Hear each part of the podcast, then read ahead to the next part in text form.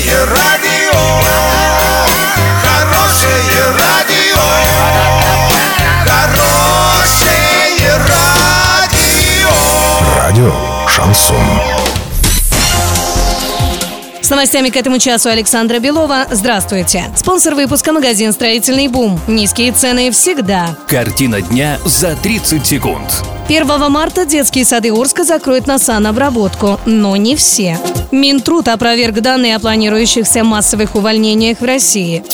Подробнее обо всем. Подробнее обо всем. Управление образования администрации Орска рекомендовало детским садам 1 марта закрыться на санобработку для профилактики гриппа и ОРВИ. Если нет возможности ребенка оставить дома, то можно привести его на половину дня. В частности, речь идет о тех дошкольных учреждениях, в которых есть хоть малейший процент заболевших.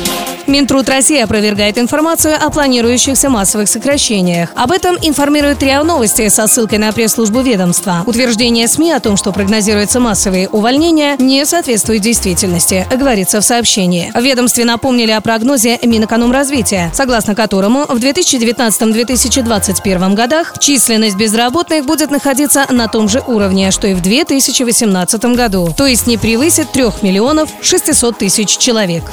Доллар на сегодня 65.89, евро 74.97. Сообщайте нам важные новости по телефону Ворске 30 30 56. Подробности, фото и видео отчеты на сайте урал56.ру для лиц старше 16 лет. Напомню, спонсор выпуска – магазин «Строительный бум» Александра Белова, радио «Шансон Ворске».